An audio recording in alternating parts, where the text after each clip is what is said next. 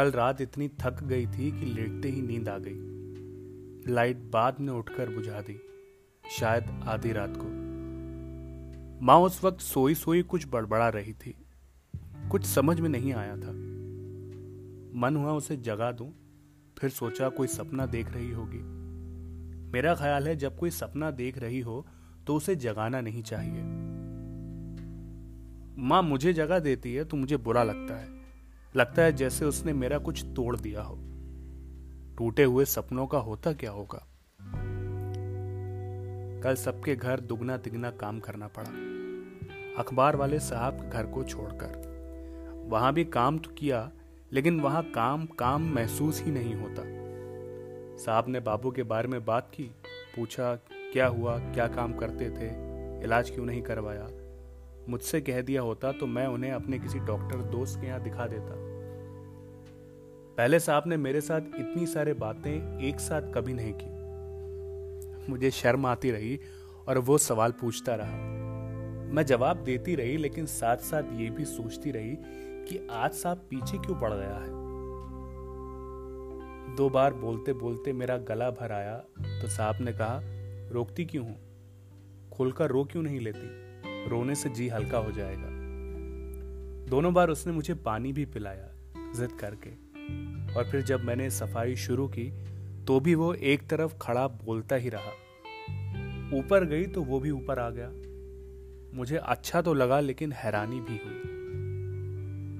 जब काम खत्म हो गया तो साहब ने कहा, कुछ फल वल खा लो। कल मैंने बहुत सा खरीद लिया था। मैंने एक केला खा लिया तो उसने एक आम पकड़ा दिया। मैंने मना किया तो वो बोला, चुपचाप खा लो। चाकू वो पड़ा है, वो विलायती नहीं। ये कहकर वो ऊपर चला गया। आम इतना बड़ा था कि पूरे पाँच मिनट लग गए और मेरा पेट भर गया। अखबार वाले साहब की कोई बेटी होनी चाहिए थी। होती तो वो उसे बहुत प्यार करता। क्यों नहीं हुई? शायद हो ही। होती तो उसकी कोई तस्वीर ज़रूर होती। साहब के घर में एक भी तस्वीर नहीं। सारी तस्वीरें उसकी बीवी अपने साथ ले गई होगी। जब लोग एक दूसरे से अलग हो जाते हैं तो घर की चीज़ों का बंटवारा होता होगा। और उस बंटवारे पर झगड़ा। हर घर में झगड़ा होता है। अखबार वाले साहब के घर में नहीं। झगड़े के लिए किसी दूसरे या दूसरी का होना ज़रूरी है। इधर मोटी मेरे इंतज़ार में पतली हुई जा रही थी। पहले तो उसने फ़र्ज़ पूरा करने के लिए बापू के चले जाने का अफसोस किया और फिर उसकी हिदायतें और शिकायतें शुरू हो गईं। उसने कहा, तेरी माँ तो दूसरे ही दिन काम पर आ गई थी। मैंने खुद उसे देखा था। तू दूसरे नहीं तो तीसरे दिन आ जाती। तुझे पता तो है कि मेरी तबीयत खराब रहती है। मैं उसकी बड़बड़ का कोई जवाब नहीं देती। दूँ भी क्या? वैसे वो कोई जवाब सुनना भी नहीं चाहती। उसे बस बोलने की बीमारी है। उसने पिछले चार नागों की कसर निकालने के लिए दो बार झाड़ू लगवाया, दो बार पोछा लगवाया, दो बार डस्टिंग करवाई। बर्तन भी दो बार मलवाए।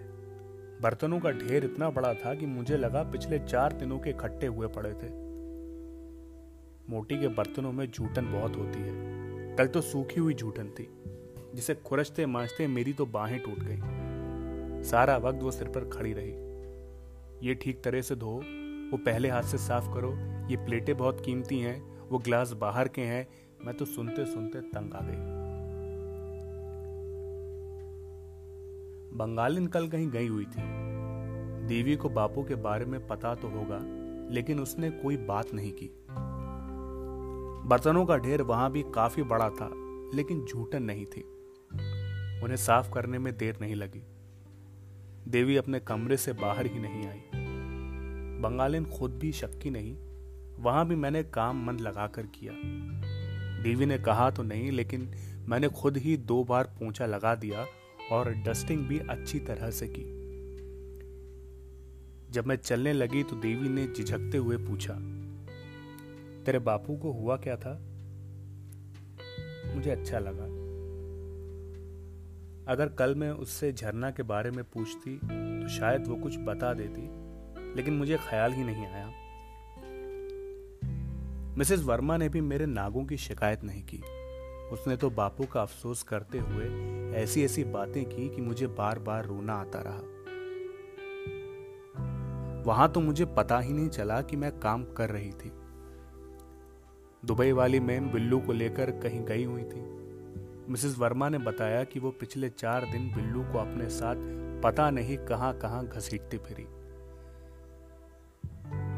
दुबई वाली को पता चल जाए कि उसकी सास उसकी नौकरानी के साथ उसके बारे में इस तरह की बातें करती है तो उसे बहुत गुस्सा आए।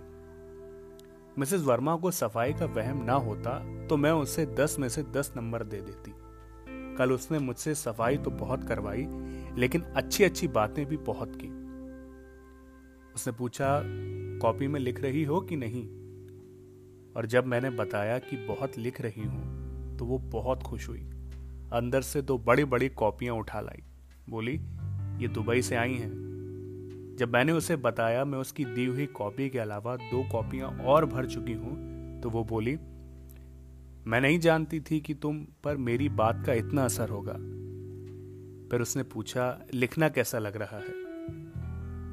मैंने कहा, अब तो लत पड़ गई है। इस पर वो बहुत हँसी। जब वो हंसती है तो और अच्छी लगती है। उसने पूछा, बाबू के जाने के बारे में भी लिखा? मैंने कहा हाँ। मुझे डर था, वो ये ना पूछने लगे कि क्या क्या लिखती हूँ। उसे बताना मुश्किल होता। उसने पूछा, नहीं। उसने फिर कहा, अपनी डायरी किसी को दिखाना नहीं। मैंने पूछा, डायरी? वो बोली, अरे, वही जो तुम लिख रही हो। तो आज मुझे ये भी मालूम हो गया कि मैं डायरी लिख रही हूँ। जब दुबई वाली घर लौटी तो मिसेस वर्मा ने उसे कहा, सोनू, आज शांति को जाने दो, बिल्लू को हम संभाल लेंगे। आज बेचारी थक गई होगी। मुझे फिर रोना आ गया। कल के बारे में लिखने के बाद अब आज के बारे में लिखने का मन नहीं हो सकता। आज खास कुछ हुआ भी नहीं। खास कुछ तो किसी दिन भी नहीं होता। लिखते लिखते लगने लगता है, जो लिख रही हूँ, वही खास है। रोज नहीं कभी कभी हाँ आज नीम के पेड़ तले थोड़ी देर बैठी। बानों की तरह मुँह बंद किए। जब मैं वहाँ पहुँची तो वो सब शायद मेरे बारे में ही बोल रही थी। इसीलिए मुझे देखते ही एकदम चुप हो गई। मैंने आज दोपहर कुछ नहीं खाया।